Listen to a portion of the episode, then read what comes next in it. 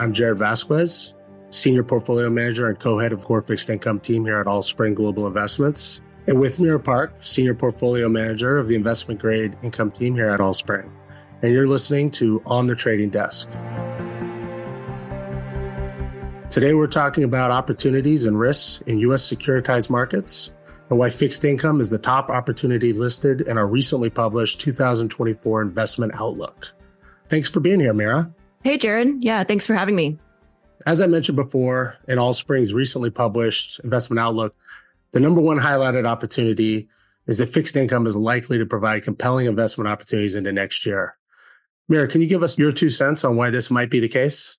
Absolutely. It's been a pretty astounding 525 basis points of rate hikes over the past almost 2 years from the Fed. And it would appear that they are finally done tightening. In fact, as of this past week's Fed meeting, it looks like the Fed is pretty strongly setting up for a pivot into dovish or easing policy next year based on their view of moderating inflation and growth. Mm-hmm. So as you know, Jared, we've been espousing this for several months now here at Allspring. But this is the time to allocate to fixed income, and more specifically, with longer durations out the curve in order to capture and maximize on the bond capital appreciation that we think we'll see this year. So that's something you really can't do if you're sitting on cash with no duration, as tempting as those front-end yields are. And just a quick illustration of this using some simple bond math. If you take a bond portfolio today with, a duration of yielding 5.5%, and you think about returns over the next 12 months, well, you've got your 5.5% of income return. And then let's just assume rates fall by a pretty soft assumption of 50 basis points next year as the economy softens. So that's 2.5 points of additional price appreciation. So you're looking at 8% total returns over the next year. And I think that's pretty compelling for bond investors. Yeah. Another point, like on top of that, is that you have a pretty good volatility picture across spread product within this space. And with that, you know, an active bond manager can actually get you additional yield through security selection. And you could probably get 75 to 100 basis points over that 8% that you're talking about, which really starts to put, you know, this space and this investment opportunity in this sector at a very, very compelling point versus any other sector out there. Yeah. I think the real reason we're here, though, Mira, is to talk about securitized products and kind of the opportunities there. Maybe we can get into a little bit of your insight into how compelling the yields are across structured products and the things that you're looking at. Well, as you know, Jared, our team works with many income-oriented entities. So we're working with insurers, endowments, banks. So we do tend to focus quite a bit on the private label structured product universe, where there's a credit risk component and you can pick up additional spread. Think ABS, CMBS, CLOs. Now, CMBS, or commercial mortgage-backed securities, is kind of going through its own fundamental secular issues right now. So we're a little bit more wary of risk there at the moment. But we do continue to see great opportunities in sectors like ABS, or asset-backed securities, to lock in highly attractive yields currently. And I would say not only are they nominally attractive yields, but really attractive when looked at on a risk-adjusted basis, whether that risk is volatility of returns, risk-based capital, or just rating stability. We would argue that ABS compares quite nicely to other fixed income sectors along any of those measures. But to answer your questions on yields, you know, in the commercial sectors of the ABS market, such as small to mid-size equipment, data centers, shipping containers, even certain parts of the whole business spectrum, we're currently seeing yields of roughly 5.75% to 7.5%. Even approaching 8% if you look at the most illiquid, esoteric parts of the market. So the yields for investment grade space are really compelling. And on top of that, I would say it's an area where we're broadly comfortable with the fundamentals. We like the robust structuring, and there's a lot of diversification to be had. And Jared, I know that your team tends to focus more on core fixed income. What are you seeing in terms of the opportunities in agency mortgages? Yeah, I think agency mortgages are a pretty unique opportunity right now relative to where they've been over the past decade. MBS spreads are as attractive as they've ever been against credit, IG credit.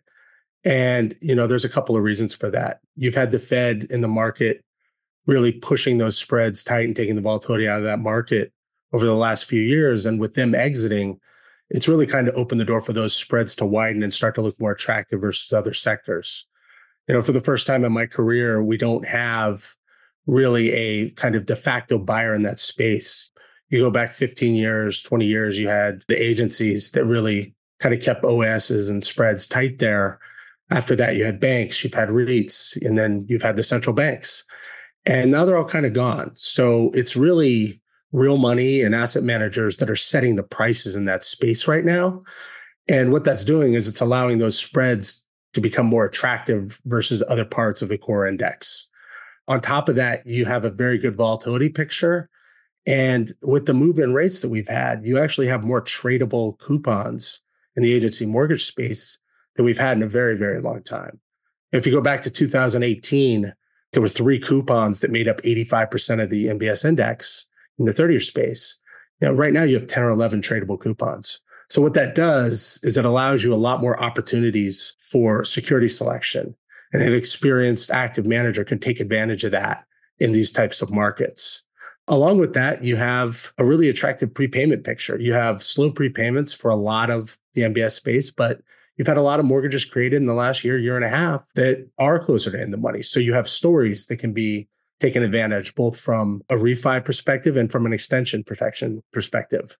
So there's a lot to do in that space right now, on top of the fact that you're still getting a 5 to 6% yield for what's essentially a government bond. You don't have to worry about credit with agency mortgages. You're more worried about that refi component, and a large part of the agency mortgage space is really in the money. So that's not really a big risk. I think that's part of the reason that we really like this space right now. It's our favorite sector across our team, but I think it's going to look good for the next year or two. And I think it's one of the good spots that you can step into because you do get a little bit of duration, as you were talking about earlier. So you can take advantage of those falling yields if the Fed starts to move the other direction. But there's also just a tremendous amount of security selection opportunity where a manager can really start to give you some extra alpha on top of those 5 to 6% yields. And you get to that point, all of a sudden you're 6, 6.5% for a government bond. That starts to look attractive versus anything. So what about more broadly when you're constructing core fixed income portfolios? What is your team's current view on other risks in the market or more specific portfolio construction thoughts that you guys have right now? When I look at the risks that are out there and I think about the economy in general, you know, there are risks for growth, for our economy slowing down, and for how reactive the Fed's going to be, depending on the data we're seeing. Inflation is moving the right direction, but we're far from done on that. And I think the Fed's been very clear in stating that. So there are risks to the economy in general. And when you think about where credit is trading, there are reasons for why it's trading where it is, but it's relatively tight relative to some of these other parts of the market. I think for us, one of the risks that we're thinking about as we look at that outlook is liquidity. And, you know, when things become questionable and you have uncertainty in the market, liquidity is a major risk and it's a major technical risk. And by staying up in quality and staying in the structures that you stay in, Mira, and that we stay in, where you have liquidity in the market if you need it, I think that's a risk that probably gets undervalued a little bit. And I think it's something that, you know, our team is looking to make sure that we're able to take advantage of as we see liquidity get priced into the market, if we see some of these bigger moves, whether they're lower or higher in interest rates. Mm-hmm. Speaking of risks, I think one risk that I think a lot of people are curious about right now, and I think you're probably the right person to take this on, Mira, is the ongoing developments in commercial real estate, particularly the risks that office CRE is facing. Yeah, that was definitely a big market topic in 2023 and will continue to be in our team's view. So right now we have this challenge of a secular decline in office usage, and it's playing out at the same time that we have borrowing costs at very high levels, historically high levels. And so the impacts on commercial real estate or CRE and CMBS and securities is ongoing, as you just said. It is a slow moving sector. We would say that we're really only in the third inning of kind of seeing these issues in office CRE play out. So let's just start with, you know, the quote unquote bad news or the risks on the horizon. We do have a decent amount of office CRE loans reaching maturity next year, about $30 billion coming due in the United States. And that's versus the $10 billion that we saw this year. And the financing environment, as I said, remains tough right now. Not only are interest rates high, but cap rates are rising on a lag to interest rates. And so all of this is happening while there continues to be uncertainty over building tenancy and the long-term usage of office spaces. So the valuations on CMBS bonds tied to these loans currently, even if you look at Class A properties in New York City that are 90% occupied, great locations, they're actually being pretty heavily penalized by the market until there's certainty of refi and or like this full runway of long-term tenant leases. On the good news side, we are starting to see interest rates come down. And so at least we have some clarity that rates are unlikely to keep rising, which gives lenders and special servicers more confidence to finance or extend loan maturities. Along those lines, special servicers do continue to work with borrowers in extending loans, extend and pretend, as necessary until we get into cleaner air in, say, a year or so. Lastly, we're seeing consistent progress in return to office. Manhattan, by some reports, is now as high as 75% RTO'd. And even here in San Francisco, more recently, which is a tech-heavy city, we've jumped to 59% on our highest occupied days. We think that as the labor market loosens, this may persuade even more workers to return to the office in future months. All that said, we do think there's going to be more headlines ahead as, these loans reach maturity next year.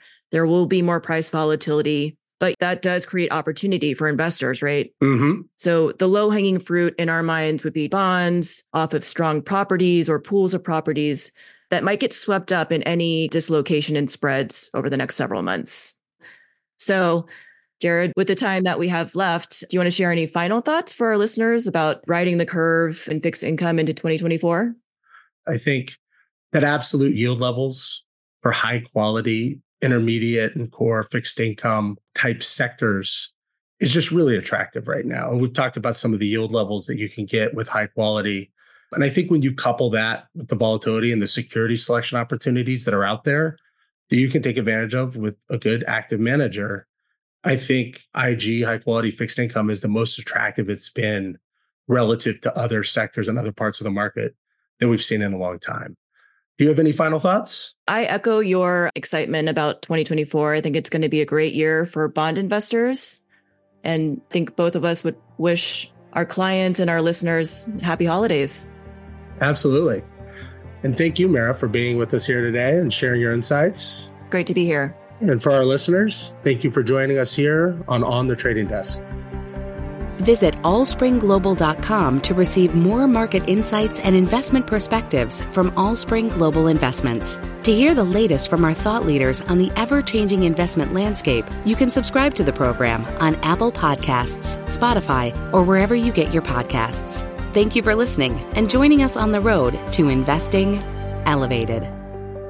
This material is provided for informational purposes only and is for professional, institutional, or qualified clients, investors, not for retail use outside the U.S. This material does not constitute an offer or solicitation and in any case is not intended to be used in any jurisdiction or to any person where it would be unauthorized or unlawful to do so. Allspring Global Investments, Allspring, is the trade name for the asset management companies of Allspring Global Investments Holdings, LLC, a holding company indirectly owned by certain private funds of GTCR, LLC, and Reverence Capital Partners, LP. Unless otherwise stated, Allspring is the source of all data, which is current or as of the date stated. Past performance is not a guarantee or reliable indicator of future results. All investments contain risk. Content is provided for informational purposes only, with no representation regarding its adequacy, accuracy, or completeness, and should not be relied upon. Views, opinions, assumptions, or estimates are not necessarily that of Allspring and are subject to change without notice. And this communication does not contain investment advice, an investment recommendation, or investment research as defined under local regulation of the respective jurisdiction. Diversification does not ensure or guarantee better performance and cannot eliminate the risk of investment losses. 100 basis points equals 1%. Alpha measures the excess return of an investment vehicle, such as a mutual fund, relative to the return of its benchmark, given its level of risk as measured by beta. Alpha is based on historical performance and does not represent future results. Copyright 2023 Allspring Global Investments Holdings, LLC. All rights reserved. December 2023.